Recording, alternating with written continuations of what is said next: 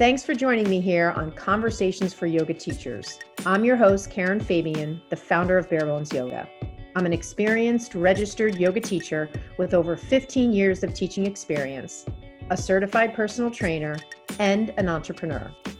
My mission, what I stand for, is this to help you develop into a purpose driven, confident yoga teacher one who truly understands anatomy and how to share it clearly and effectively so that you can help your students learn and as a result, grow your impact and connection. This mission reflects the core ways of being that I work to develop in teachers confidence, clarity, purpose, impact, and connection. Through my mentorship program and my online learning program called Your Yoga Anatomy Blueprint, I help yoga teachers build their skills in the area of learning anatomy, but almost more importantly, help them learn how to move beyond their self limiting beliefs so that they can be strong, confident, and clear when they teach. I know from experience that personal barriers are just as important to address as learning anatomy for teachers. I also recognize that the current system of training teachers is leaving them with a gap, both in their anatomy knowledge and areas of personal growth. I hear more times than not I graduated from my teacher training, but I'm too afraid to teach. My mission is to help you move past the fear, embrace your true nature, teach you the key aspects of anatomy so you're armed with what you need to know to be an effective teacher, and coach you along the way. On the podcast here, you'll get a blend of both anatomy learning, stories from teachers, interviews with others in the field, and a dose of personal development. For more information on my programs, see my website, barebonesyoga.com. Hi, everybody. My name is Karen Fabian, and I want to welcome you to Conversations for Yoga Teachers. I am your host, and this is episode 62. So, I want to start out just by posing a question to you all. Have you ever heard a yoga teacher give a warning and you're not sure of the reason behind it? Maybe it's something like, don't put your foot on your knee when uh, the teacher is asking you to come into tree pose. So, we're going to talk about things like that today, not from the perspective of what's right and what's wrong, but more from the perspective of how can you analyze statements like these to better determine how to apply them to your body if you're practicing in class or you're teaching. Because ultimately, and I'm going to get into this a little bit more, it's not, in my mind, really about being right. And this is absolutely not um, one of those kind of clickbait articles where you know you might see the headline 10 things i would never say, say as a yoga teacher this is not that this is um, a little bit more of, uh, I don't want to say a higher level because it sounds kind of snobby, but it's really more about how can you better understand some of these things you hear so that you can make a more reasoned decision about how to apply it to your body or whether it's something you might want to communicate when you're teaching.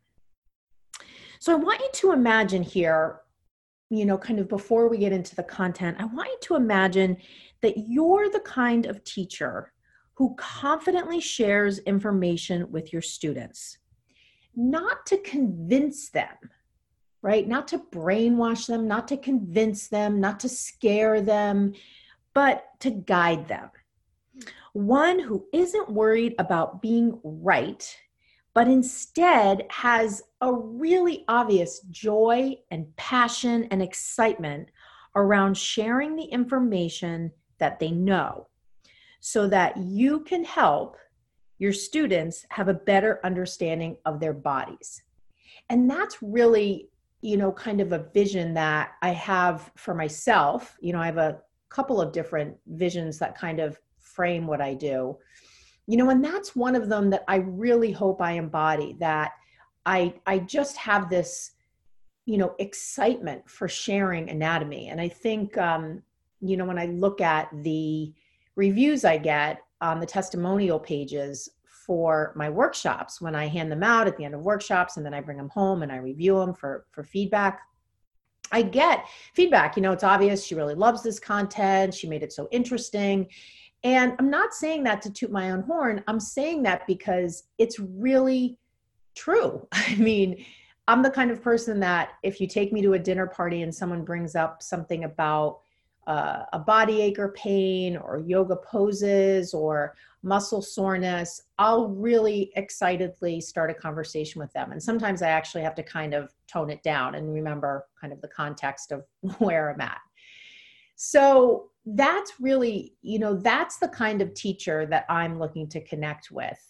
Um, you know, someone who has a genuine interest in sharing anatomy and isn't so much learning it so you can go around and say, oh, don't do this, don't do that but so that you can develop a higher level process for reviewing information that you hear and deciding based upon what you know and then maybe deciding you need to go out and research it more before you start using kind of generalized um, phrases or cues or guidelines or rules or warnings right a warning is certainly something like you know, wait a minute, I have to stop doing this, you know, like saying to a student, no, no, no, don't do that, or I wouldn't do that. And I mean, I would say if you're going to give a warning, you better have a really good reason for giving it because it really does have kind of a shock value to it. So that's just kind of a little bit about kind of the a way of being that I hope to inspire you to have, that I hope to instill in you. Um, that maybe even I hope to spark in you so that as you're, you know, listening to the podcast here, maybe you're a member of my anatomy Facebook group, you'll start to maybe look at things a little differently because honestly, I really feel like in the yoga industry there is quite a bit of group think, right? And by that I mean, oh, this is what we say. Oh, this is how we teach it. Oh, this is and it's just kind of the masses just kind of following along and what I'm really hoping to do is not so much draw a line in the stand in the sand, but give you more of just frameworks for these things so that you can develop your own style, pulling into it what you see of value. And all along the way, appreciating that anatomy has got to be part of your understanding for movement. It can't be something that you just kind of tossed to the side and say, yeah, I don't even really focus on that. It just can't be. You know, if that's your um, your feeling, this is definitely not the podcast for you, and you're I'm definitely not the teacher for you to follow. Um, but if you're, you know, really truly believing that anatomy and understanding anatomy is a big part of being to being effective in teaching movement, you know, this is this is definitely right up your alley and then just developing different ways to present the information that you know rather than trying to just kind of go along with what everybody is doing. For instance, for any of you that has watched my, my um, webinar on cues, I break down the cues that you can use into four categories action, alignment, anatomy, and feeling based. And I do that because I want teachers to have a framework to be able to develop their own way of presenting cues based upon knowledge that they gain, right? Rather than me just saying, here's the cues to use, go out and use them, you know, because sometimes people, many times actually, people say to me in trainings or on the Facebook group page or questions I get, like, what should I say for this or what should I say for that? You know, so rather than me prescribing the answer, I would much rather give you a format that you can then use to develop your own way. Knowing that if I give you the format and I also help you develop your knowledge, you're going to be much better armed at becoming an effective teacher rather than just depending on what you were told, right? Because there's nothing less empowering than to say to a student, oh, well, that's the way I was taught. If they ask you a question about why you're presenting something in one way, that absolutely drives me crazy when people say that. You have to, as a teacher, completely own what you are saying, right? If you've ever read The Four Agreements by Don Miguel Ruiz, that first one, be impeccable with your word. That's what that means, right? It means you're not just parroting what you heard. You can, def- I don't want to say defend, but you can provide a rationale for what you're saying because that's really what we're doing as teachers we're saying in the context of the practice do this do that do this do that do it this way do it that way and there's plenty of opportunities for people to come up to you after class and say hey why why do we do it that way and you know i don't want to say just about the worst thing but it kind of breaks my heart that I even hear this from senior teachers. Well, that's the way I was taught. And that's really a problem with the industry. We have a format for conveying information that isn't developing teachers in a way that's empowering them and that is giving them these kind of templates and processes. We're basically just telling them what to say. So, again, this is def you know this is all of what you're going to get here on the podcast in the facebook group i mean honestly a lot of times when people ask me questions in the anatomy facebook group as just happened yesterday i had a long string of back and forth with two teachers in particular and i know that they wanted me to tell them the answer well why would you say this or why would you say that and quite frankly i i didn't want i refused i just kept giving them a little bit of the anatomy information, and then asking them a question. So now that I've given you that, what do you think? Right? And it's really forcing teachers to break away from that stuff they've heard, even from people like their physical therapists. Right? Like in one case, I was having a back and forth with a teacher, and she was referring to what her physical therapist told her. You know, and it's like, hey, look, if it's your body and you're in physical therapy, you've got to have a good understanding of what does the trapezius do? What are the shoulders doing? Is it really stretching the lower back when you're doing the such and such a pose? Right? And then even more so when you're going into a classroom and you're teaching a group of people, you really need to know is it doing what you're saying? And that's you know it's it's basically like if you went to a therapist and the therapist said okay so here's what you need to do to feel better. Or even here's a better uh, analogy. You know in in the wizard of oz right at the very end of the wizard of oz when she says well if i had the power to go home all along why didn't you just tell me in the beginning? And what is the what does he say? You had to figure it out for yourself and so she never forgot it because she figured it out for herself. And that's the kind of teacher that I am. I am not going to just tell you a bunch of stuff. I am going to help you be more inquisitive, more curious, and give you the tools that will help you um, go out there and learn and then have a process by which you can evaluate. In this case, we're going to talk about today different things you hear. And in my mind, that's a much more powerful way to teach and a much better way to ensure long term real learning than to just tell you, tell you the answer. Oh, yeah, don't do this because it's going to blah, blah, blah your IT band. I'm not going to, you know, I mean, yeah, there are going to be some things that I'm, are going to come up in discussion, but I, I hope you get what I'm saying. It's a different style of teaching. Uh, okay, so we've kind of framed that a little bit. I want to just mention a couple things. So I'm recording this on March 10th, although you'll probably hear it sometime after that, a couple of days uh, from now when I get it posted. Um, March 20th is the last day to sign up for my Costa Rica retreat.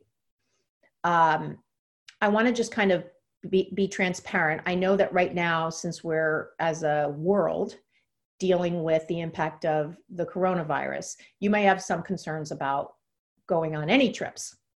So I want you to think about this. Number one, this trip is in June, June 20th. So it gives us a lot of time as a global community to get a better handle on this virus. So that's good. It's much better than if I was saying, "Hey, let's let's go to Costa Rica next week." Number two, you're definitely going to get travel insurance and you're going to get it to the level that you feel comfortable with. Um, I can tell you, as the travel host, I am getting the maximum amount of insurance possible, right? As the, I mean, retreat host. So you're going to do that. And number three, when we go to this retreat, regardless of you know what's happening uh, with COVID at that point, you are not in close quarters with other people. You know, we're going to have plenty of space between the mats. It's not a retreat like you might see on social media where there are 100 people smushed together, you know, crawling all over one another, hugging and kissing and all that. This is not that, right? It's not like a personal transformation thing. So that's just, you know, a little bit about kind of that particular concern if you have it and how I plan on addressing it. I can assure you that I have a clinical background. I'm obviously not a physician or a clinician in the in the true sense of the word. I've worked in hospital settings. I've worked with physicians for the beginning of my my career. I have a strong, strong appreciation for um, medicine and science and I would never ever put you at risk. So we're going to keep track of it, or I'm going to keep track of it with the travel group that I'm uh, coordinating this trip with, and we would never ever put you at risk. So that's number one. So now that I've addressed that, let's just kind of get to the good stuff. The good stuff is this is a retreat and training. So that means as a teacher, you're going to get training time. You're also going to get vacation time. You can also bring someone who is not a teacher. I've had a couple people inquire, hey, can my husband come? Hey, can my girlfriend come? You know, they're not a teacher. Of course, the guest list right now is a mix of teachers and practitioners, right? People who just like to do healthy things. The retreat center is amazing. Uh, Bodhi Tree Yoga Resort, beautiful place, um, great reviews. You can read them on on uh, TripAdvisor. Really nice accommodations, not kind of low budget, you know, kind of stuff. All the meals are included. I specifically wanted that because I didn't want you guys to have to go out at night and figure out where you're going to eat, all that. So, breakfast, lunch, dinner, all included. Workshops in the afternoon are optional if you are a teacher and you want to, you know, gain a better understanding of anatomy and movement and applying it to teaching. This is going to be kind of the next level way to do it. I have a lot of other things that I offer programs and services, books, online programs obviously when you work with me in person you get the biggest impact. So so there's that. Everybody's going to do yoga in the morning with meditation a really restorative practice a short one before dinner. So that's going to just be kind of part of the event. And um, at this point the the deadline is march 20th and there are only a couple spots left. I'd say there's probably about four. So maybe five we can do more people. So don't wait. If you are interested, just go to my website right on the homepage. You will see the link. The website is barebonesyoga.com. So I want to get into today's episode with more of the content. I have more things I want to share with you, just kind of general announcements, but let's get to the to the bulk of this and then I can tell you that uh, those things at the end. But I want you to stay tuned. So please don't get to the end of the content and then just bail because these other things are important. So let's kind of go back to this idea of, you know, these kind of overarching, you know, themes and that you might hear, right? And so what I'm I'm framing here for you is to devise a way to understand some of the cues and anatomical reasoning that is out there in the yoga industry around anatomy, biomechanics and movement, right? I'm not talking about energy, healing, or chakra or yoga philosophy. Like I'm obviously focusing on anatomy, which is my specialty. So the reason I think I went into quite a bit in the intro about the reason why I'm focusing on this today. I will say, and I do want to acknowledge in my training over the weekend at Wonder Yoga, this came up in um, some conversations I had on Facebook yesterday uh, in the Bare Bones Yoga Anatomy Facebook group. This came up. So I'm often inspired by real time things, scenarios, conversations, um, things that happen to me in class. And I use that as the basis for a podcast episode because, you know, that's obviously more applicable than a, if I just pick random things out of my head. So I'm focusing on this because I know that this is, I don't want to say rampant, but kind of a thing in the yoga uh, world that people tend to pick up what other people say and then, you know, kind of say it as well without a really good understanding of what's behind it. Like, what is the rationale? And I think I've certainly in the beginning talked a lot about why I want you to not do that. You know, one of the best ways to instill greater confidence in yourself as a teacher and to convey that to your students is to know why you're saying what you say. you know, it sounds kind of trite and sort of obvious, right? But again, that's not how we are training our teachers. And so this is a different approach and this is, you know, what I'm about and the way I want to support you and your growth. So, what I'm going to end up doing, and you know, this was a little bit hard for me because a lot of this I do unconsciously. Like, I have devoted the better part of the past 25 years to understanding anatomy, human movement, biomechanics from a lot of different lenses. I started out as, as a physical therapy student at Boston University. I ended up halfway into the program, getting my undergrad in rehab counseling. I worked in a clinical setting as part of a rehab team with head injury patients. You know, I worked as a rehab counselor and a clinical social worker. I mean, and on and on, right? Into healthcare on the business side, into yoga teaching, and then teaching since 2002. So this is my path, right? This is, you know, my dharma, what I was meant to do.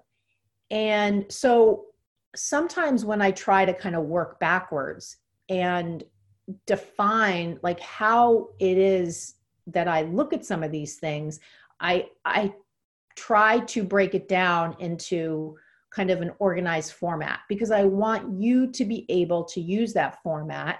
Maybe not exactly, but maybe parts of it so that you can um, look at things in kind of an analytical way too, and to keep an open mind, right? And to again let go of that desire to be right, right? That's always a good rule, even in life, especially in this climate right now. Let go of the desire to be right and come at it more from really two perspectives. How can I be of service, right? And that's a great one for us as teachers. And how can I understand more about your perspective? right? And this is a big thing when it comes to the kind of stuff we're going to start talking about because in many cases the reason these kind of grandiose rules and guidelines and statements and cues that fall into this category that we're talking about today we don't have a chance to ever talk to the person and ask them like i need to understand more why are you saying this why are you saying don't put your foot on your knee and tree it will damage your knee. Why? Tell me why. And sometimes when by the time I hear about the statement or the cue, um, the person isn't in the class with the teacher who said it. So there's no opportunity. So, like yesterday in the Facebook group, I basically said to the person who I was having the conversation with, the teacher, I, I said, Look, I have no idea what the rationale is for that statement because I have no opportunity to inquire to the person, the teacher who you heard it from.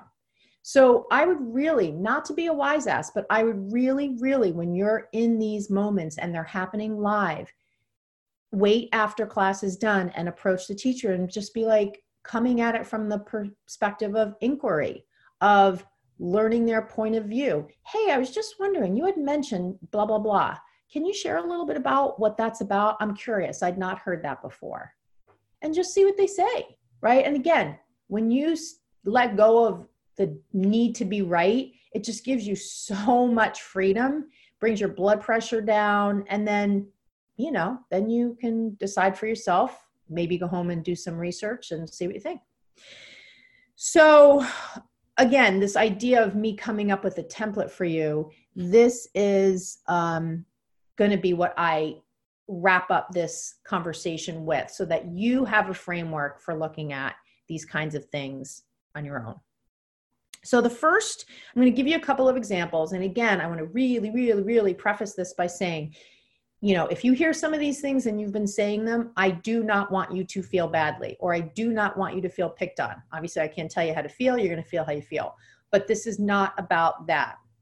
This is about a couple things that came up recently in conversations I've had with teachers. They just happen to be the cues that I picked. There are probably hundreds of them. Okay. So the first one is come into bridge and contract your glutes. The converse, which apparently is also out there, is come into bridge and don't contract your glutes because you'll hurt your back. So, okay, so let's think about this. And and as I talk about each one, it's going to give you a window into the framework, the template that I'm going to share with you at the end. And again, this is a way for me to give you a framework so then you can go off and analyze all these things on your own and start to become that teacher who's not about being right, who's not about just saying stuff, who's about understanding, doing the work, doing the research to fill in the knowledge gaps, right? All of that. So, okay, come into bridge and contract your glutes. So let's think about bridge on the back, feet flat, feet hip width apart, lift your hips off the ground, right? So I'm just giving you action based cues. Interlace your fingers underneath you, draw your shoulder blades closer together, push off your feet, lift your hips, take three breaths, right? So just very action oriented, you know, stuff, uh, cues. So, what anatomical position are the hips in when you come into bridge? What are you doing? If you're laying on your back and then you lift your hips up, what's happening with your hips? And I want you to remember, I'm talking joint action. I am not talking muscle. I'm not talking muscular action. So anatomical actions refer to what's happening at the joint not necessarily, well, really not what's happening with the muscles. The muscles are creating the joint action. So when I say, hey, what joint action is in bridge, let's just say with respect to the hips, what would you say? Right? So if you said hip extension, you are correct. If you said bilateral hip extension, you're even double correct, no pun intended, because both hips are in extension, right? So bilateral refers to both sides, as opposed to if I'm in warrior one, I have not really unilateral hip extension. You don't really say it that way. You would just say right hip is in flexion. If the right foot is forward, left hip is in extension, right? So that's not what we're dealing with here. We're dealing with both hips are moving into extension. So if we're moving the hips into extension, both of them, the next thing we could possibly ask, even in general, if we're just analyzing the pose, let alone this cue we're hearing to um, come into bridge and contract your glutes. Um, if we're coming into bridge and we're uh, extending the hips, who is doing that? Right? And I almost like to pose it as a who, like it's a person. You know, of course, I'm referring to the muscle. Who's doing that? If you're extending your hips by pushing off the floor, some muscle has got to be contracting. And I want you to be really specific about the verbiage you use here, because this is where yoga teachers can get really, um, I don't want to say sloppy because I know that's going to kind of trigger you, but lazy maybe or they don't know. And so they just say words thinking that one of the words is going to be right. So let's let's be you know specific here and clear about what we're saying. If we're saying we're coming into bridge and the hips are moving into extension and we say hey who's doing that? what we're really asking is what muscle is concentrically cre- concentrically contracting to create the joint movement of hip extension right? Now everything that i just said in that sentence is important right? I'm not saying important because i said it. I'm just saying it's all relevant to what we're trying to be accurate around when we describe it. Um so hips moving into extension we already talked about that. Uh who is doing that i.e what muscle is concentrically contracting? What that means is the muscle creating the action is the one that's concentrically contracting. It's doing the work, it's the prime mover. its fibers, its muscle fibers are shortening, right? And I don't want to get too much into things at the level of the muscle fibers because that's not you know quite frankly a level to which i go to a lot in my training because i really think you can get kind of caught in the weeds and miss out on the global understanding of what you need to know. So for now let's think about muscles that are prime movers are doing the work. Those are concentrically contracting muscles. If you want to go a little bit more into the description of that the muscle fibers are shortening. So, who is concentrically contracting? What muscle is concentrically contracting to allow to create the action of hip extension? Well, it's gluteus maximus. It's not the glutes. Hate to tell you, right? Calling stuff the glutes, even when personal trainers do it, is again kind of a lazy thing because it gives the practitioner the perspective that glutes are just one mass of muscle that's somewhere around your your you know your seat. When that's not true you have your gluteus maximus your gluteus medius and your gluteus minimus and they are on different parts of the body. Glute min and glute med kind of in the same part because one's on top of the other but sure sure i mean the glute max is not on the side like glute medius and glute minimus it's on the back and it's the maximus. It's the gluteus maximus. It's the biggest one. So i mean and this is even one of those things that you know you know is out there. When i go to those dinner parties and people say oh my glutes or oh my rotator cuff and i'm like well what what muscle? Oh i didn't even know there were different parts. My doctor just told me my rotator cuff is torn. Like this is part of what's out there. It's just this kind of general understanding, right? But I don't want you to be that. I want you to have a, a good understanding, which is why I'm kind of harping on some of this stuff. So, okay, so we say bridge, hip extension, who's the prime mover, who's doing the hip extension, gluteus maximus. And then we can't forget that things don't work in isolation. And this is always one of the risks when we uh, study anatomies, we start to think of things in parts in a segmented way. And it's just not the way the body works. So, who else might be helping us with hip extension? Well, if you said the hamstrings, you'd be right. How many hamstrings do you have? You have three uh, biceps femoris, semimembranosus, and semitendinosus. And um, collectively, they're known as the hamstrings. And they work collaboratively um, as a synergist, they do the same thing. They help the gluteus maximus. Now, I'm not going to get a ton into muscle compensations, but if your glute max is weak, your hamstrings will take over. And then your hamstrings can become the prime mover. And when you're doing hip extension, you really want your glute max to be the prime mover. And so that's just a little bit about, you know, kind of what happens under the skin and what can happen when we have unhealthy movement patterns. So, okay, so we say, all right, great. So now we know, let's go back to the statement come into bridge and contract your glutes. So, this is what's always curious to me. If I come into bridge, just the reality of me extending my hips bilaterally means I'm using my glutes. I have to be.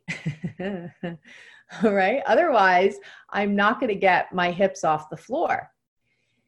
Now, you might be out there thinking, yeah, but what if the person's kind of not really lifting too much, or I look at them and it looks really lazy, like their seat is just kind of sinking down?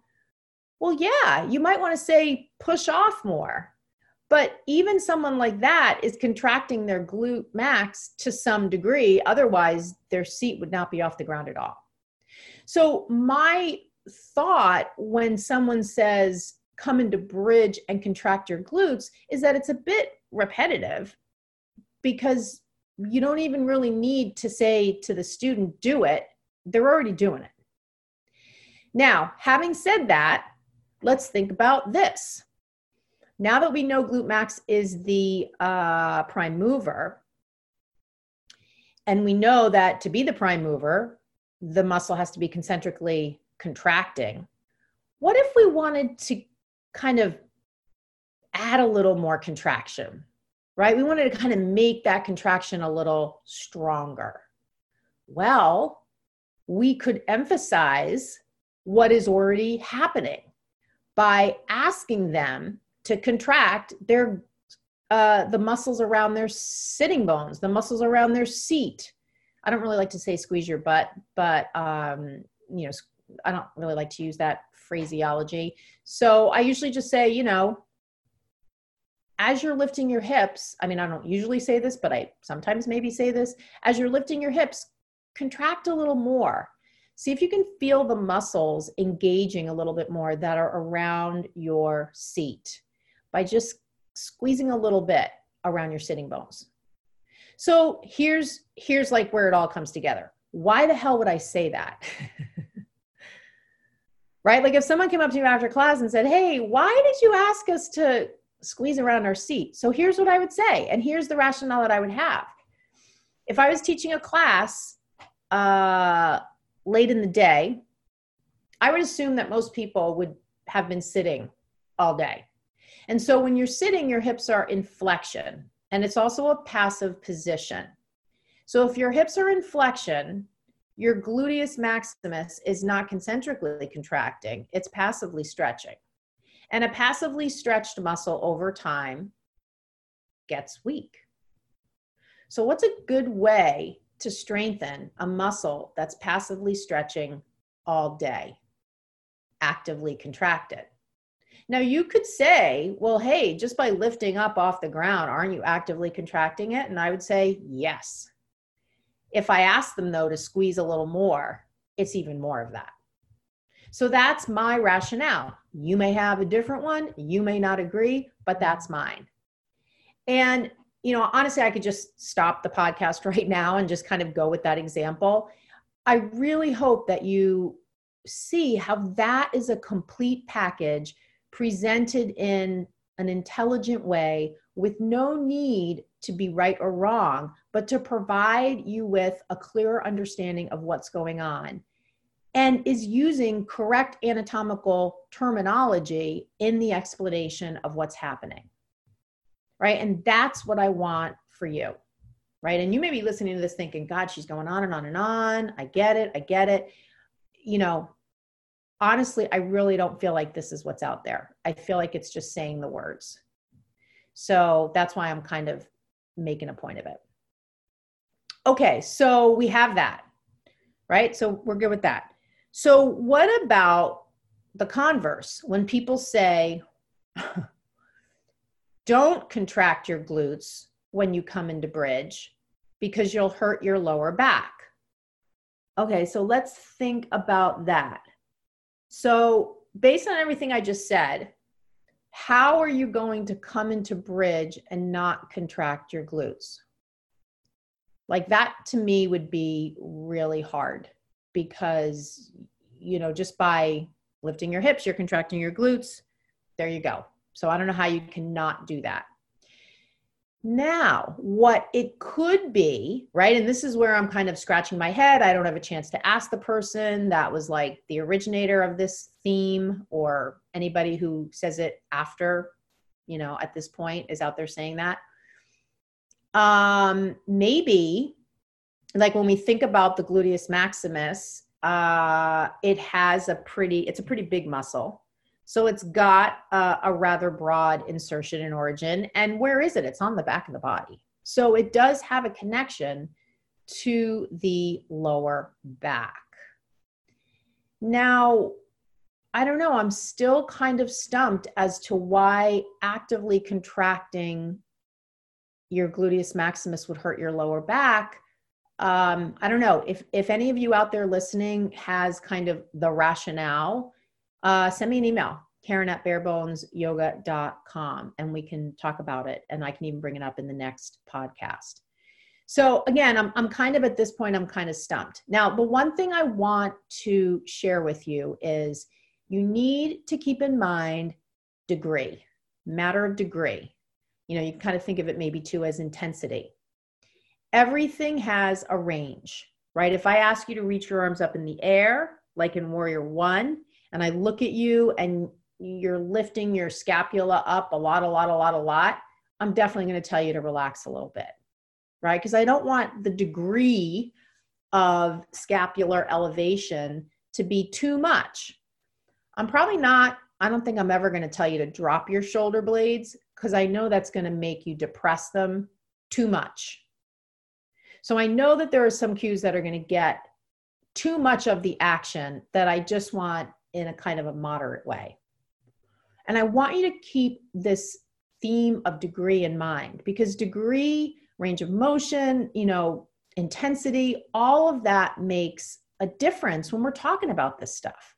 Right? If I ask somebody to come up into bridge and contract the glutes and I see that they're gripping so much that their jaw is clenched, yeah, that's too much. right? So you have to factor that in along with all these other factors that you don't even know, which is stuff like the physical condition of the person, you know, their body awareness, if they have any injuries right now, if they have an injury brewing, right? If someone has, you know, a lumbar disc issue and they come into bridge and they really, really contract their glutes a lot, could that have a negative impact on that disc? I mean, possibly uh, it's hard to say. We can't see in the body. This is why it can be really helpful to teach from the perspective of the middle road. And by that, I mean to look for in everything that you present what's the middle road here? I'm not trying to bring people to their end range either way, right? I'm not asking them to stretch as much as they can stretch I'm not asking them to contract as much as they can contract. And I'm definitely not asking them to passively lengthen by just hanging out in poses, specifically like poses like low lunges and half pigeon, right? I'm looking more for middle of the road, good integrity in the posture, right? It looks solid.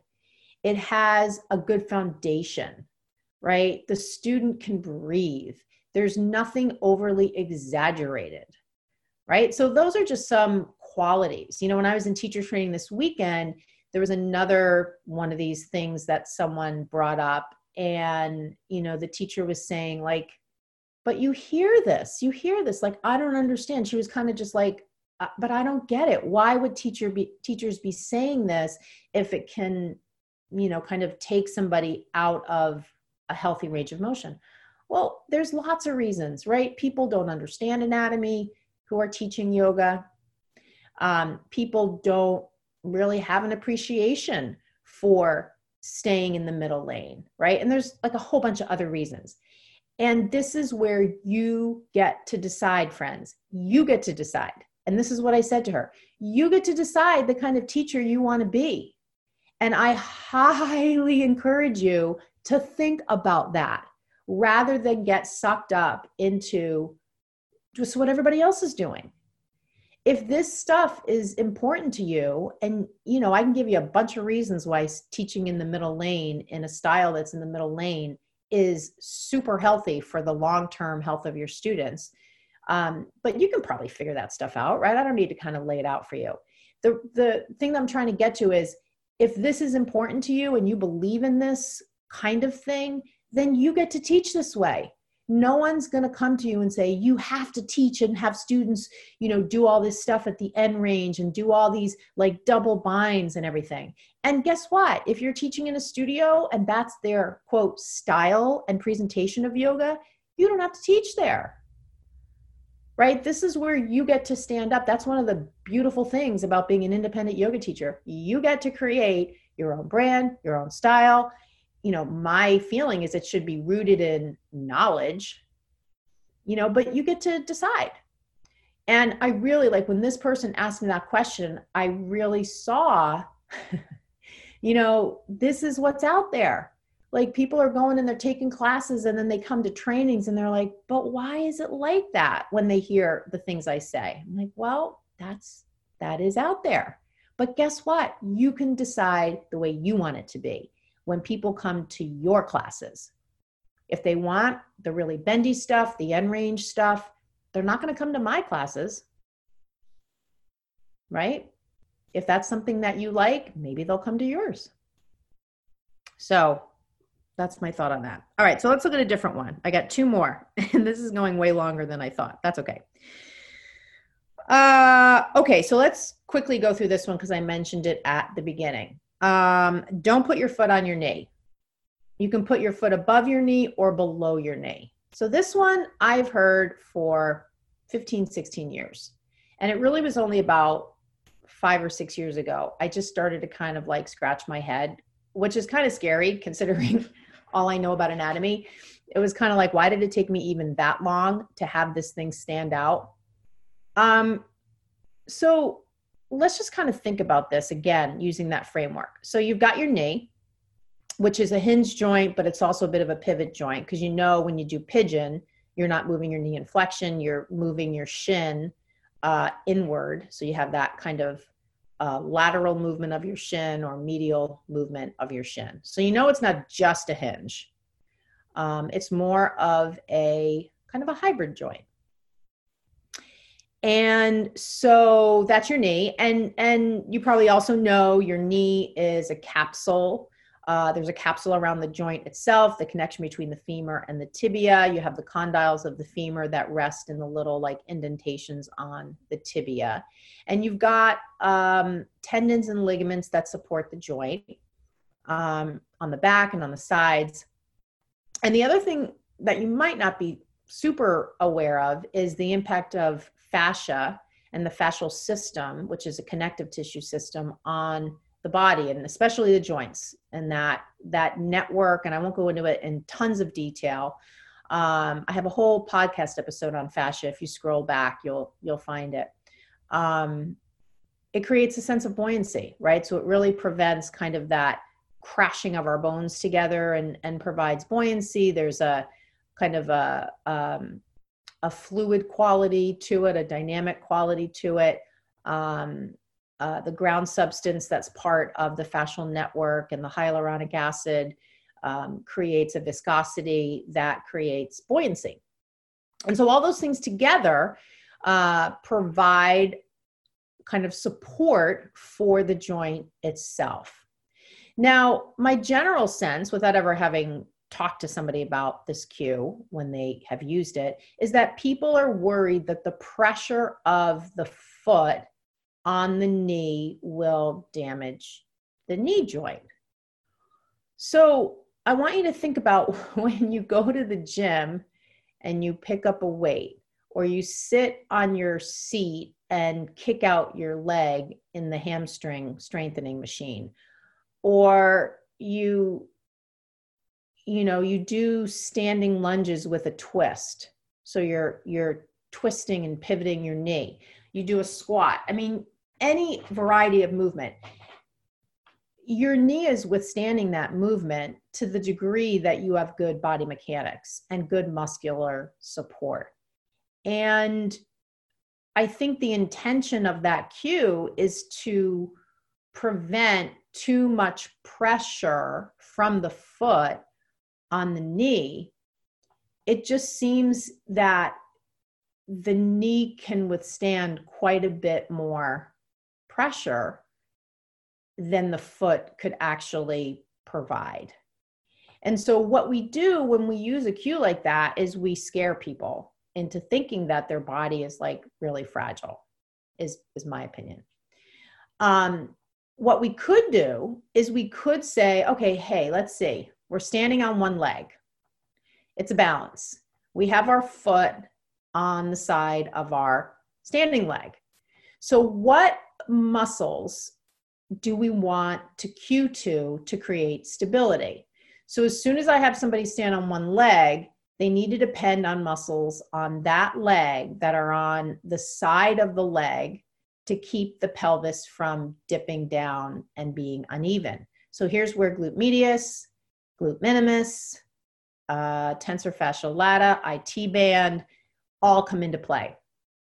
So if I want to cue to those lateral stabilizers to create stability, I might ask the person to, you know, hug the sides of the hips in. I could even cue them to use a little bit of their rectus abdominis, draw the belly button in. I could cue them to kind of leverage their standing leg and kind of the ground reaction forces from a biomechanical perspective they'll get um, in a positive way if they root into their standing leg. And I can ask them to relax their upper hip, the one on the bent side, so that their hips are level. And so as soon as I cue to how to create right action in the standing leg, I create more integrity in the pose. And all of this stuff about don't press your foot into your knee becomes less of an issue because now they're steadier. So that's my thought on that. And that's a little bit of the template and the application of the template to that particular cue. So let's do one more. So, this last one that I was talking about in the Facebook group yesterday is hero pose is bad for runners or the converse hero pose is great for runners and the fact that you know this teacher was like i've heard it both ways is you know it's just an illustration of how confused people are out there because they're saying like one way and then some people are saying the complete other way so i'm just going to cover the bad for runners part so let's think about runners as a group so here's like, I'm going through the analyzation of this when I hear this. I'm like, okay, runners as a group. What are runners as a group doing a lot of? Knee flexion and extension, right? And actually, hip flexion and extension, right? If you think of the kinetic chain, you can't just be hip, hip, be knee flexing and extending without the hip going along. It's actually the other way because the hip's doing it primarily and the knees going along because the hip's doing it.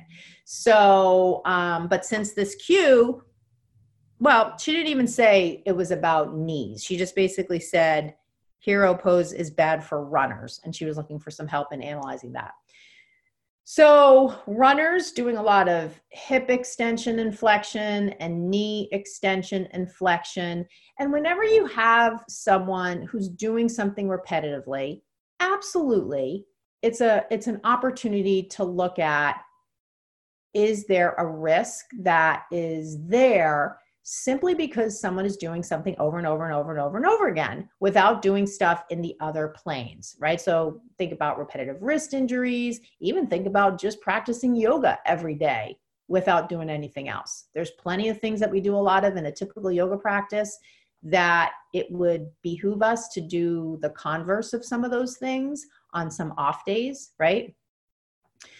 So for runners, okay, fine. So we have somebody who's constantly moving through hip flexion and extension. And then we have a pose like hero where we're not really sure is she talking about the seated version when the knees are in full flexion or the reclined version where the hips are in extension let's say it's the seated version so when we're seated you know in my mind the seated variation of hero would potentially be more of a concern to the knee because the knees are on the ground, i.e., part of the foundation, and in full flexion.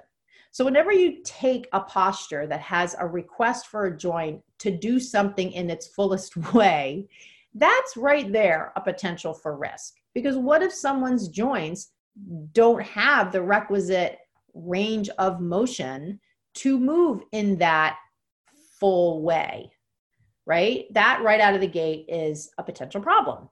And this is one of those examples where the pose is asking for it. Unlike what I said before, which is teaching in the middle of the road, it's not like I can say in Hero's pose, hey, don't bend your knees. It's just part of the pose. Now I could mitigate how much knee flexion there is by having them sit on a block, right? Ta da! And then they don't have as much knee flexion, which is why that's a good modification. And the modification speaks to taking them out of full knee flexion into something more moderate. Now, if we go back to what we said, we said, oh, runners running, knee is constantly flex extension, flex extension. And then I do this pose where they're in full knee flexion. I don't know, maybe that's a connection point there. Maybe we would say, hey, why don't you do something where your knees are not flexed? Why don't you do something where your knees are extended? Maybe that's part of the concern.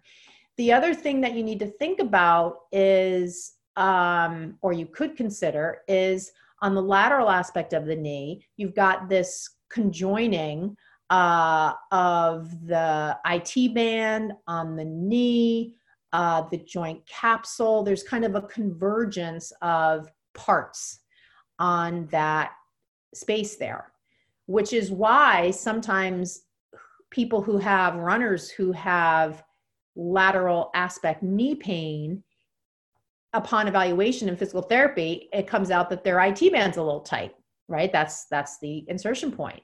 And they're constantly bending and flexing and bending and flexing and bending and flexing. But hero pose is a static posture. Um, however if you do have some inflammation at the joint at that area of convergence yeah coming into coming into hero pose could potentially exacerbate that sensation of discomfort.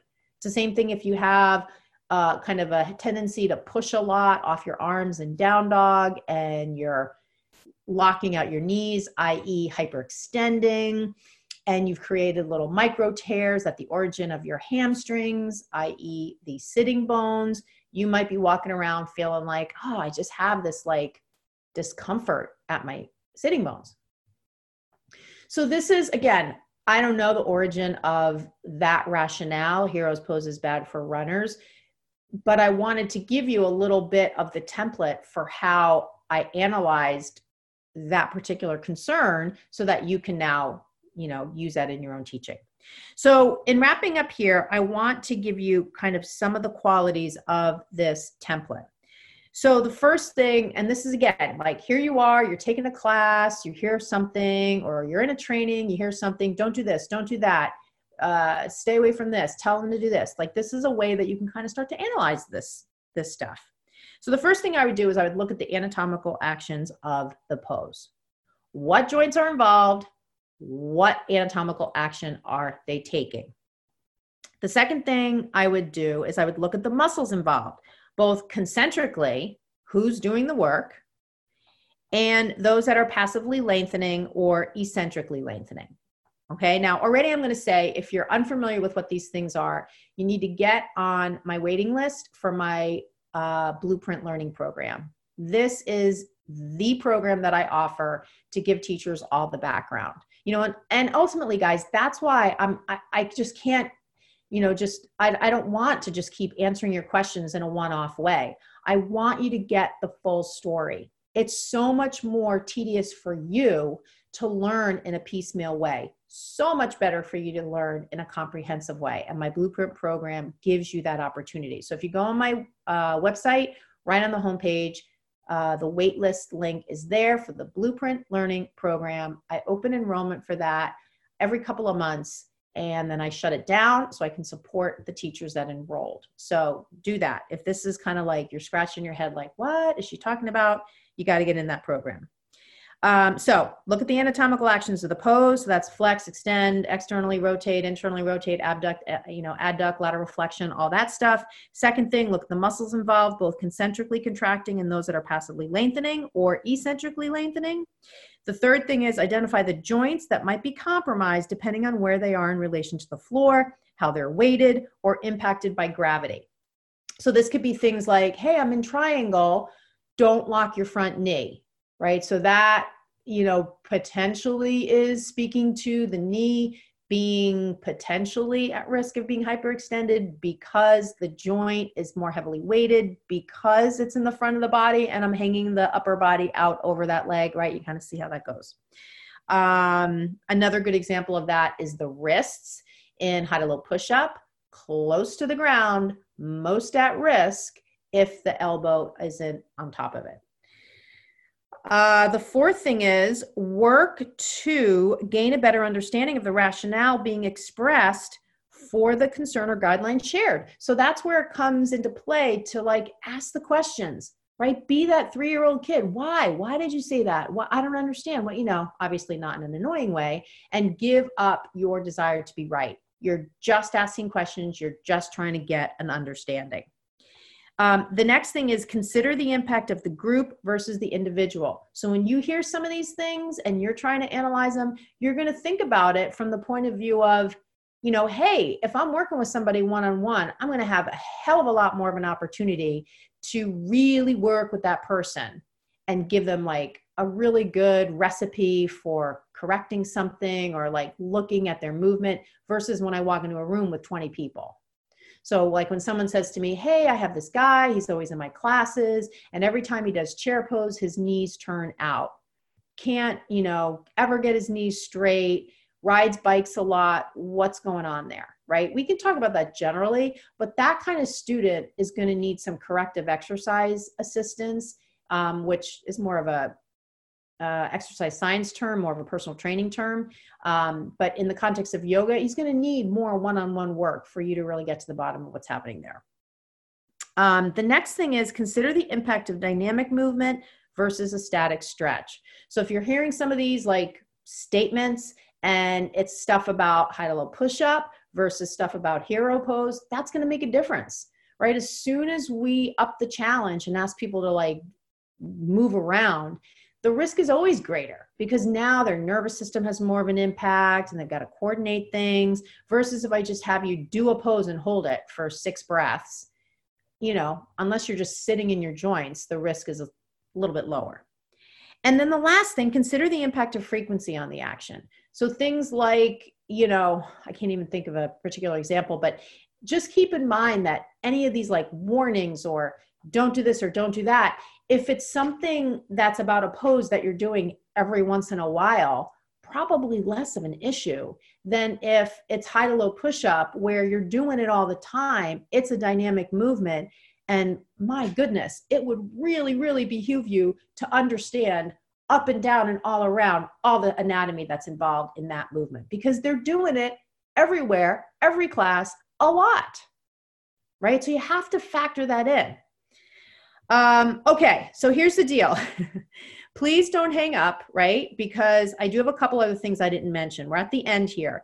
The first thing I want to say is I want to thank the person that left a really nice uh, review on the podcast. And I'm going to try to pull it up as I'm sitting here talking to you guys.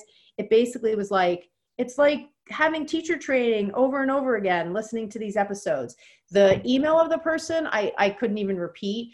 But if you're listening and you're out there, I really appreciate the review. And um, if you're listening and you like this, I would love for you to write a review. iTunes loves reviews.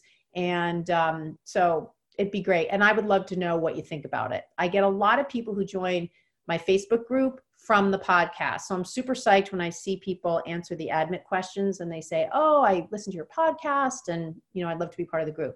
So that is another thing. If you are uh, not in my anatomy Facebook group and you are a teacher, because it's just for teachers, uh, just go on Facebook and search the Bare Bones Yoga Anatomy Work Group.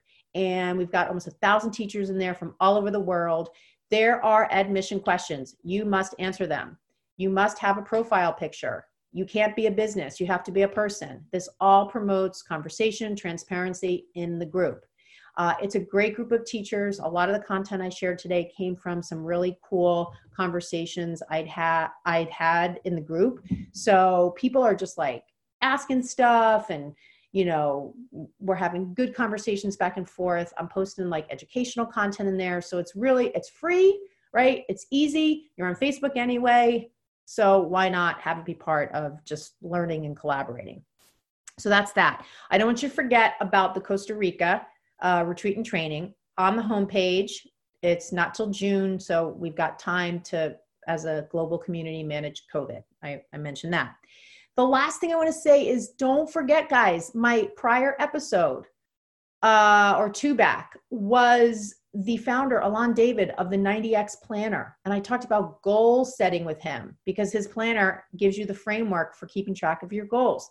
I have three of these beautiful planners in my apartment here in Boston that I offered to give out to three people who sent me a list of their goals for this year and who were willing to be on the podcast to talk about them. And I am like actually stunned that no one has put their hat in the ring for these. So I want you to go back and listen to that episode. If you're someone who procrastinates, who can't get things done, or maybe you're just someone who loves goal setting, this is for you. It's a beautiful planner, his whole entire system, um, and a chance to be on the podcast and be interviewed and kind of build some accountability into the goals that you set by telling us about them, right? Not to pressure you, but to get more clear, to put put it out there, put the energy out there. This is stuff I want to do.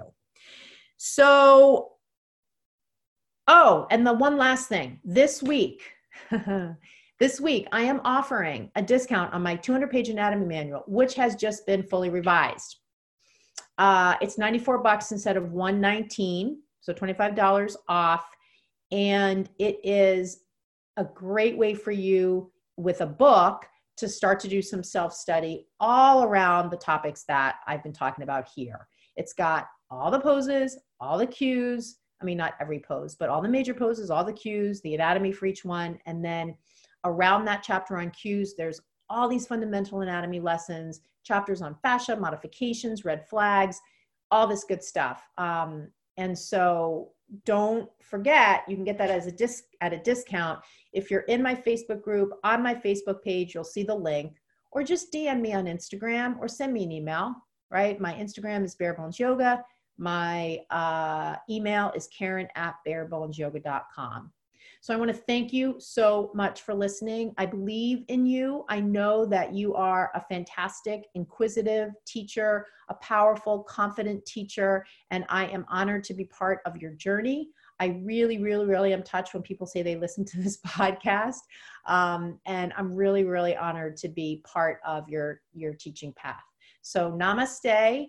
Uh, love to all. Please, please stay healthy and you know work to to balance out your consumption of the news and your desire to stay informed with spending quiet time, eating healthy, getting good rest, and practicing yoga, going outside, getting fresh air, um, and all of that. So that um, you know, in terms of what's happening in the world right now. Um, we all individually take responsibility for ourselves and our health and we keep things in perspective. So I wish you all well, and I'll see you on the next episode.